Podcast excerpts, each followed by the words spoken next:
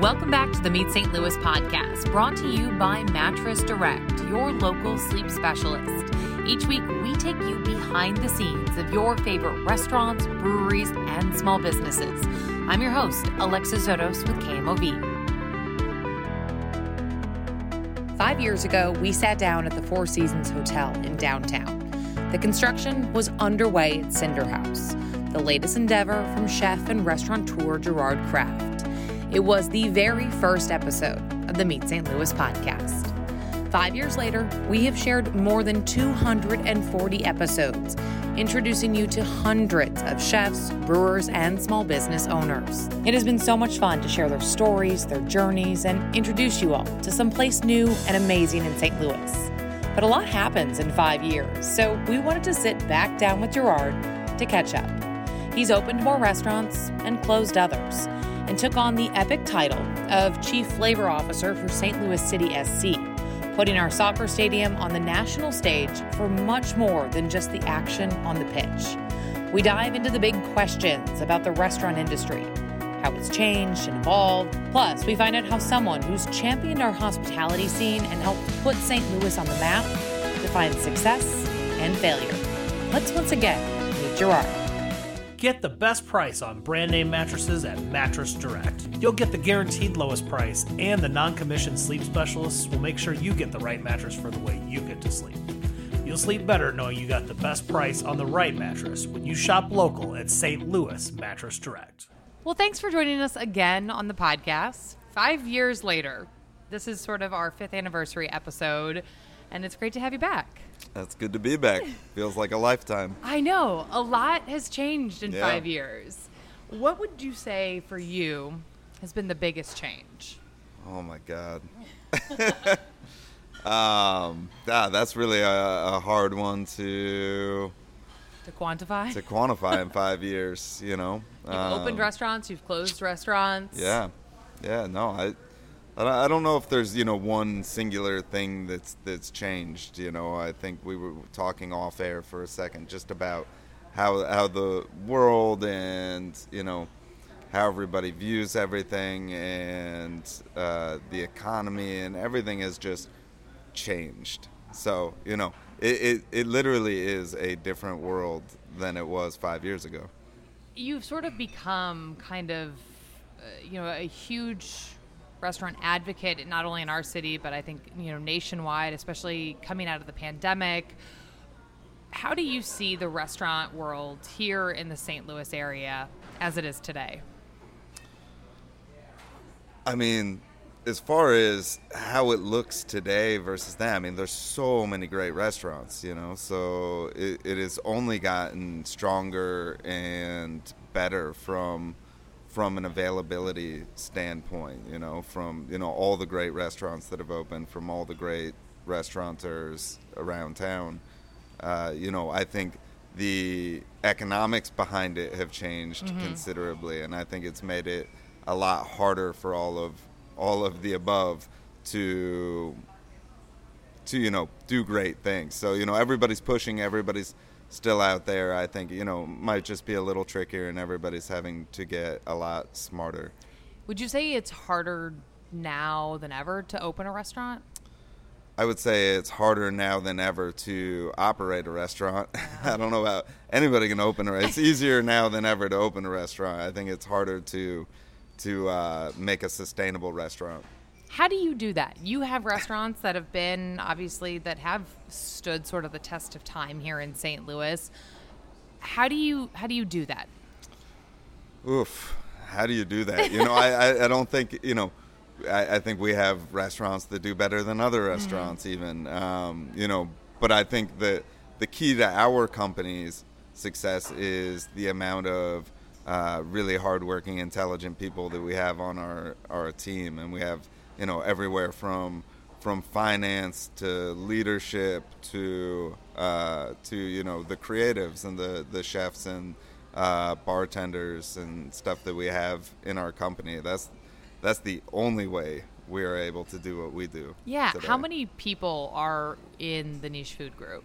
I think some right now. I think we're somewhere around a 320 something. And we, we had actually dipped quite a bit in the pandemic. Sure. And so, you know, we've just really reached back to that point and beyond the, that we were at before.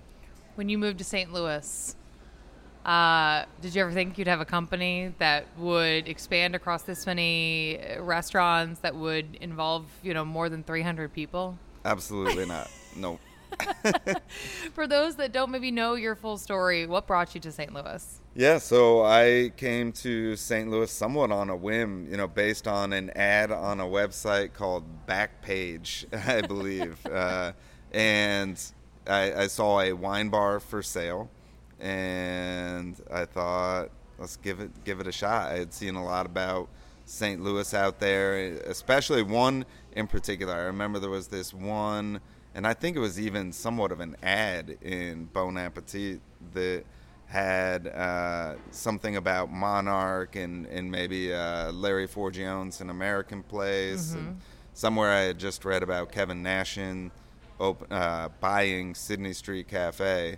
And so I saw all this promising stuff and I loved the architecture from a distance. I had still never been to St. Louis. You had never Uh, been here when you moved here. Never, never. Uh, I know it's, it's absolutely ridiculous, uh, but I, you know, I I flew here on January first in uh, 2005 to look at this space, and I had worked New Year's Eve service in Salt Lake City, Utah, and then you know Sure, that was a fun flight. Oh, it was awful, and I think I had the times wrong, and had to fly standby. I mean, it was it was a crazy day to get to St. Louis, and then to get to this kind of uh, you know shack of a restaurant with dirt floors, a hole in the ground where the kitchen became, uh, boards on the windows with graffiti, and a sign that said "Wine Bar for Sale." And I was like, "This is the one."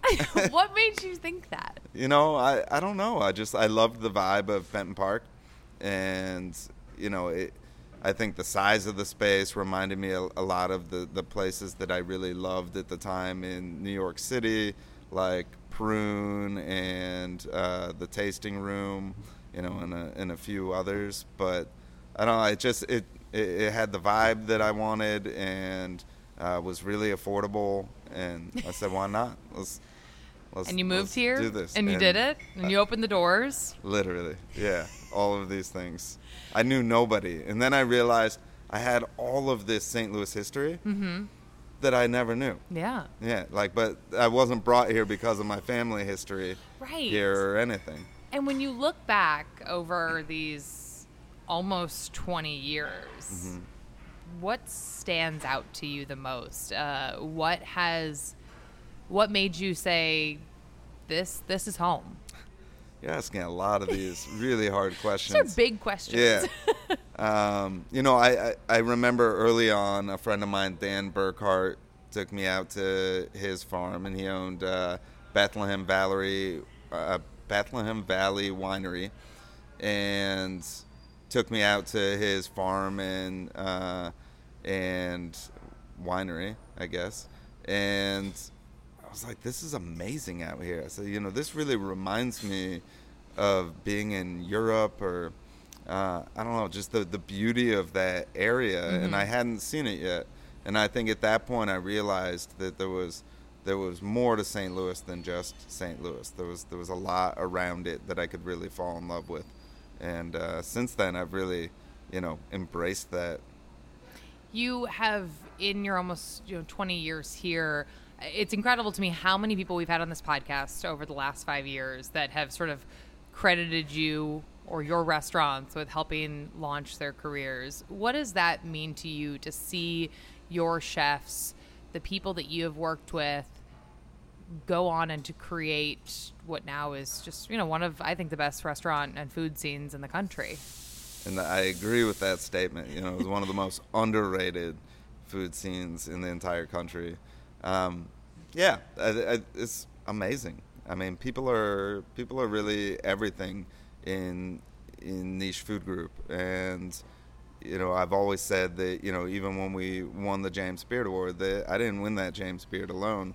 You know, there were so many people working for so many years to make that award happen. And, you know, Niche Food Group really is kind of, um, you know, a buildup of all these amazing people that have come through through the doors and added their added their bits of knowledge to it. And we've been so fortunate to have so many incredible people stop through here. So You haven't stopped. you are still opening up new spots. Walk us through what's on the horizon for Niche Food Group. okay, so the big ones, you know, we have expat. Yeah, let's And talk about that. That got delayed a little bit, but we're, you know, probably looking beginning of 2024 for that one. And tell us Um, what the vision there is. What made yeah. you look at the foundry and which you were, you know, kind of a part of and and say that's that's the spot we want to open up another restaurant. Yeah, I met the Smiths who opened the foundry um, probably right before COVID hit, and, and we started talking about you know some of the some of the struggles they were having in curating the right mix of restaurant partners, and so we jumped on board and came to work with them to to help with that, and um, you know now is you know one of my favorite places Yeah. to eat. Just also, another place that's coming up on its two year milestone, and God, inc- really? yeah, it'll be two So years, like in a month. Um, which, and if you look at just everything that they've done with that space, from the food to the retail to the entertainment aspect. Yeah, I mean it's incredible, and and the food vendors who are in there are, are so inspiring to me. So you know that that was an amazing project to work on, and then you know around that time, obviously with COVID, they lost a lot of their big uh, big box tenants, and so we started taking a look at what was supposed to be called Fassler Hall, and talking about it in terms of barbecue. And a long time ago, we had actually planned to open a barbecue restaurant downtown, where Really? actually where the Sugar Fire is Oh. now, down you know part of that MX development where we had Porano, um, and it didn't pan out, but I never really forgot the concept and, and what we were going for with it was to be cooking barbecue with American, you know, barbecue techniques, but but using flavors from from elsewhere, and so that's kind of what what the basis of expat is, and I think it's evolved more since then. But uh, but yeah, I mean, re- really fun barbecue with flavors from all over the world, and it's it's different than just saying like we're gonna try to recreate somebody's recipe because we didn't want to be that place. We're not trying to do authentic Chinese food. We're not, uh, you know, trying to uh, do authentic African food, uh, authentic Japanese. We're trying to to look at it like an expat. You know, what what would we be cooking if we went to hmm. these countries and we had our own techniques? You know, and if you think about it, it's kind of how how we all came to America and how you've seen every kind of you know American cuisine emerge is that is somebody coming from somebody somewhere else and cooking through their own lens with somebody else's ingredients mm-hmm. and so I think that's that's how we're looking at it and you know it's a lot of fun we kind of dabbled in doing some of that with Fordos uh, and which is a your pizza time. spot in the Yep. foundry. Um, and yeah, there's so many different ways you can approach. I mean, barbecue to one person means something completely different to another. Yeah, and you know, there's so much great barbecue in St. Louis, Mm-hmm. and so you know, we weren't trying to to just do that.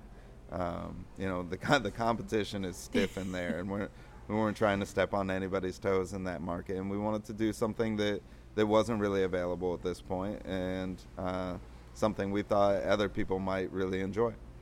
And in there, you just dropped the name Porano, which um, was your sort of fast casual concept downtown that closed actually right after almost we did that first episode five years ago. Yep. So five years later, you're bringing it back.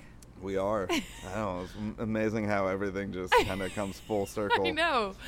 What what did it was it something that just kind of always stuck in your mind that you you wanted to bring this back? I mean, Yeah, I I'm mean- super pumped because I loved I loved. Porano Yeah. so much. uh, you know, and I think that's that's what we hear the most from from people. Mm-hmm. And so, you know, I think it wasn't a, a failed concept in that that we didn't like what we were doing. We really did, but I think we didn't understand some of the economics at the time, and um, you know, I think we were we were reliant on on trying to have a lunch and dinner business in an area that, Mhm. that really only catered to lunch business Yeah. at the time. We had we had a lot of struggles with like parking and you know the way that we were set up down there. So you know when we look at a kind of convenience based business, which Mhm. fast casual really is, you want people to be able to like pop in and out. And and where we were downtown, I mean, you had to like go into a garage or something like that. And so it was it was it was a lot of there were a lot of obstacles in our way and you know so we didn't make it then but it's something that's that's stayed you know in our minds for a long time and we thought about bringing it back early in the pandemic Mhm. and then we decided well we want to bring it back but we don't want to do it in such a rushed Mhm. you know, uh, band aid like way. And so, uh, if anybody remembers the, the debacle that was Porano 2.0, when we briefly switched up the menu, like Oh, trying to understand some things, it was a catastrophe. And we didn't, we really didn't want to go through that again. So, you know, when we brought Porano back, we, we really wanted to bring it back right, bring it back the original way. Mhm. Um, but with you know a smarter team behind it now. And you guys are going to Des Peres. When's the what's the timeline looking like? Uh, we're looking probably at March or April of 24. Okay. So 24 is going to be a big year. It's going to be a huge year. Yeah. And you know, one of the other things that you've done in uh, the last five years is become the what you have a you have a crazy title with the soccer team. Food, what is it? What are you, chief flavor officer? That's it. That's- Which, you know, is hard to say with a straight face. absolutely, absolutely. But bringing your talent into that sort of food aspect of STLSC, what did that mean to you to be approached? Well, I actually. Or you uh, approached I them. approached them. um, you know, and I, I, I had heard that they were trying to get a team, and so I reached out to Carolyn Kindle and said, "Hey, I've got some ideas around stadiums. You know, I know that you guys don't have a team yet, and you guys, you know, this is all just kind of talks at the moment." I said, "But when you get to that point, I would love to be a part of the conversation." And so I think it was it was probably a couple years later, and she said, you know, if you're still interested, uh, you know, we've got the team, and uh, you know, we'd love to talk to you about what we could do. And so I, you know, met them all at HOK, the architect's office, and quickly realized how much bigger of a deal this thing was than than I had thought. And I had thought of you know like a very small. Uh, dinky little stadium and uh, you know and try to make it fun for people. And you know right when I got to HOK and saw you know a bunch of their plans and stuff like, that they were thinking about yeah. I was I was like oh my god what, what is happening? And uh, and that was it. And uh, you know just kept pushing forward with them immediately. I said I'm in. Whatever you guys want. Um, And you guys have created something so unique in bringing together basically the best of what St. Louis offers when it comes to food in a sports team environment. Has it surpassed what you imagined it would be? Yes. Um, you know, I just think people are excited, and uh, you know, I I say past where I imagined, but I I, th- I think we knew it could be something really really big, and I think that. You know, I think the thing that we were all a little nervous about, and people told us to be nervous about, was that we weren't looking for any of the bigger players hmm. really in town. And you know, a lot of this was was people who only had one location, And so, you know, a lot of the big warnings from people were like, these people are not going to be able to handle it. Right. You know, there's a lot of volume in a very short amount of time. And I said, look, you know, I've been I've been going to a bunch of these stadiums around, and the one thing that I've noticed is that the you know the partner vendors are doing it better than the stadium operators. Right. And so, and uh, there's a lot of reasons for that, but uh, I said, I you know, I think they can do it, and you know, maybe one or two won't be able to do it, and you know, be able to replace them next year. But uh, everybody has really just stepped up, and uh, it's been incredible to watch uh, all of these smaller restaurants just, uh, I mean, rise to the occasion in yeah. such a major way, and in in a bigger way than anybody even thought, because the volume is just insane down yeah, there. when you so. are there, and obviously people come there for soccer, but you have created, and the team has created just this experience that's so much larger than soccer. Yeah, and I think one of the, the coolest things was when they brought on uh, Matt Sebek, uh, who's Matt's their, fantastic. Yeah, Matt's incredible. Uh, best best dresser in the stadium. I know. I don't know how he does it in a blazer in some of these hot games. Oh my gosh, it's crazy.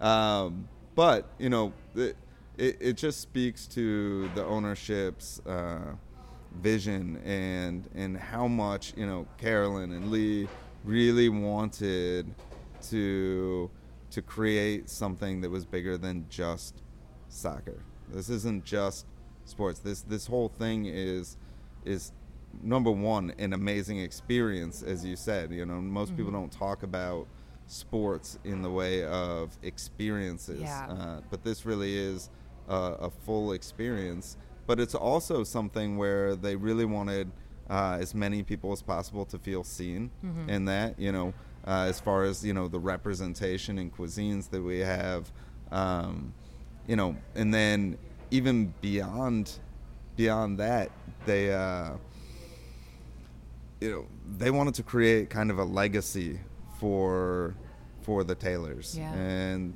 I think this is something that's spoken to not just St. Louis, but they wanted to change the way that that stadiums are seen worldwide. And the biggest compliment that we can get is that people are coming from stadiums all over the country mm-hmm. looking to see how did they do that. and you know, this is the number one. Uh, believe it's the highest concessions in all of MLS. Really? At the moment. That's amazing. Yeah. Well, because again, you're getting something that you don't get at most other stadiums. no, and you know, really looking at it, uh, the big thing I was trying to think of it a second ago, uh, but you know, the biggest thing that they do is that they're trying to funnel so much money back into the community. Yeah. Right. So you know, these aren't sponsors or anything like that. So you know, when when you go buy something from one of these local vendors, that's putting money right back into the community and even so far as in the suites and you know the where Levy is making the food, you know they're you know pushing to use more and more uh, local farmers for all of that food. Again, another thing that is just kind of unheard of in in s- sports culinary. Yeah, I mean when you when you talk about that and the ownership group of the soccer team, it really does to me speak to a lot of what I think people see to you as a restaurant owner for what you've done to really lift up St. Louis and the different neighborhoods where your restaurants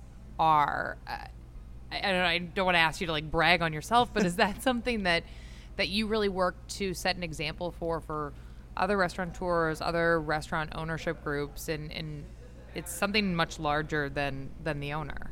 Yeah, you know, I think I think the coolest thing for me, um, you know, uh, I, am a hyper competitive human being, and uh, so you know, I think as I as I got older and starting to realize that that my own competition can sometimes even get in my way, mm. and that that I'm better off, you know, bringing everybody along this journey with me, and you know, I think so to me, that's where I am getting uh, the most satisfaction in my job is you know being able to see other restaurants start to succeed, being able to see chefs succeed. You know, whether it's in our group or outside of our group, and so you know, I don't know if that's just me being very old at this point, but. uh but you know that that's the most gratify, gratifying part of my job is to to help others rise up.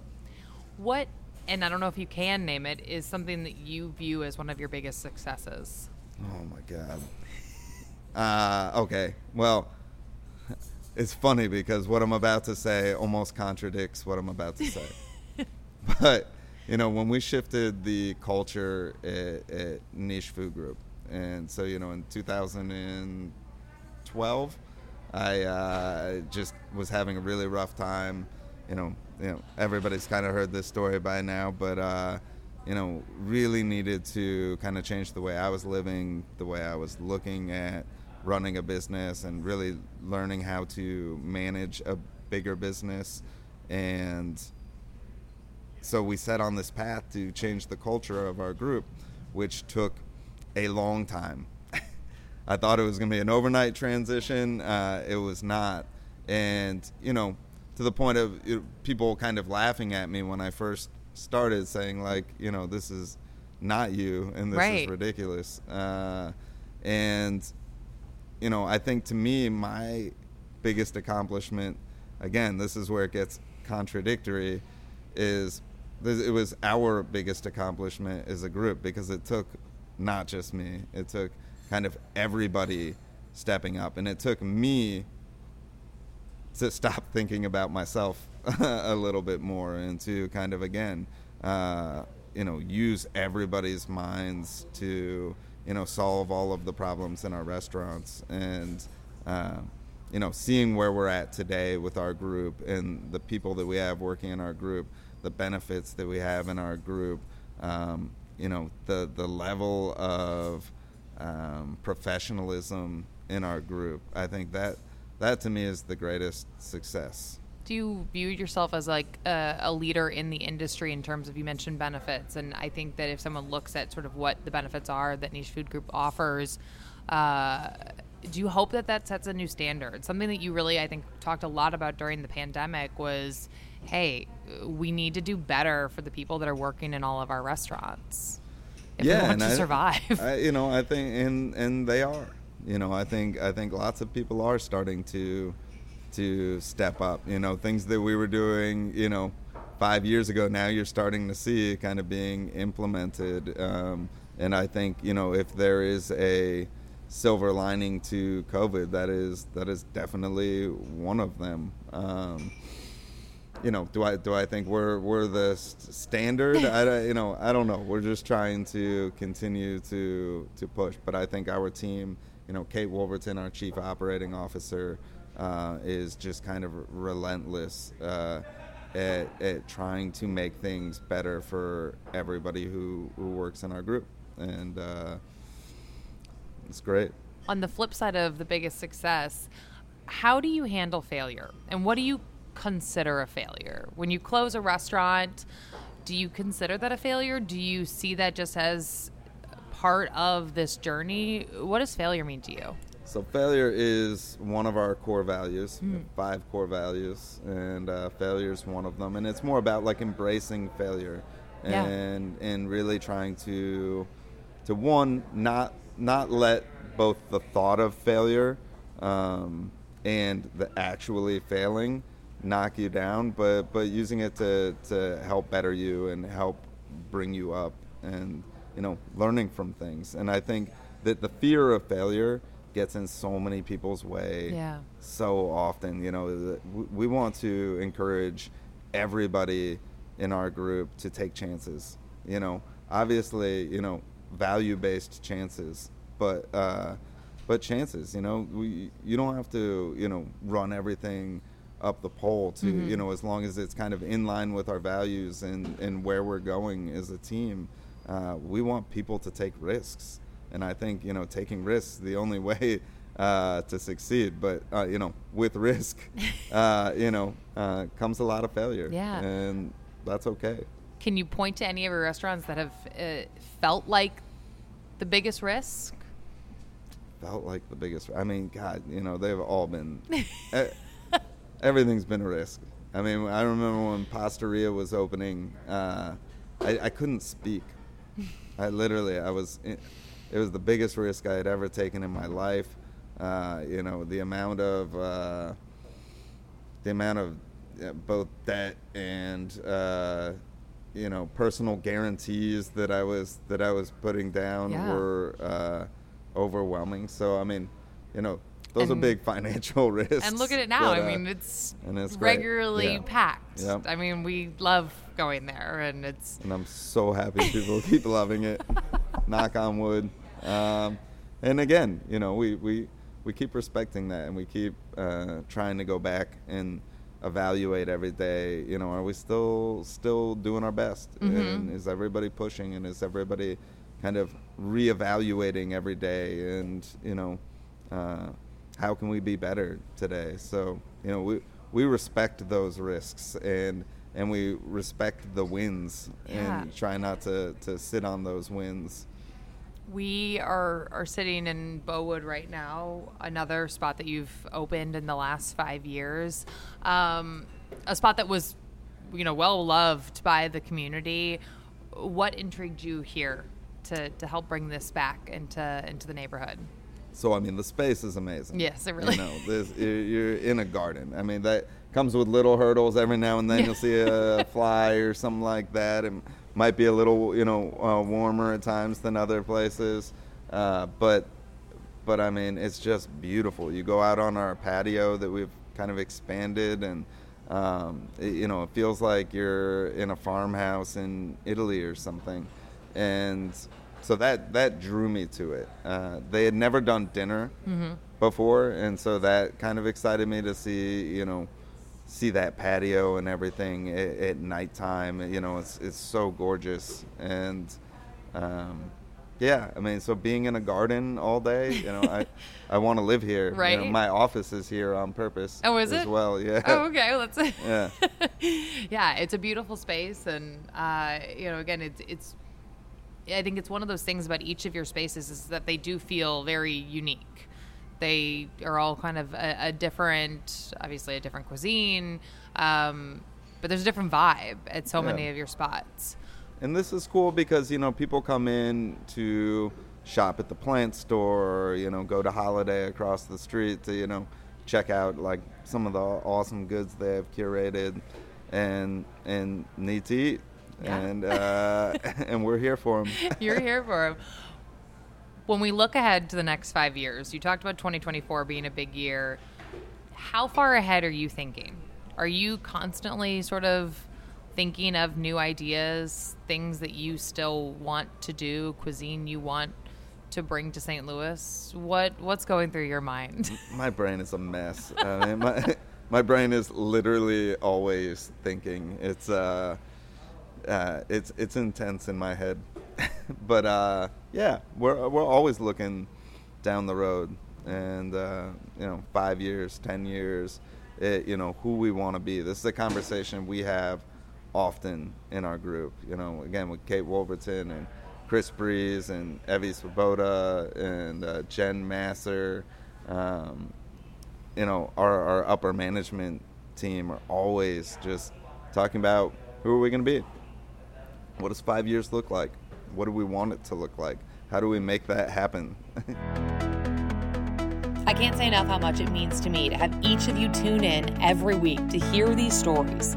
It's my favorite part of the week to sit down with the wonderful people making St. Louis an incredible place to call home. What's even more amazing is the hundreds of new stories that are still out there to be shared.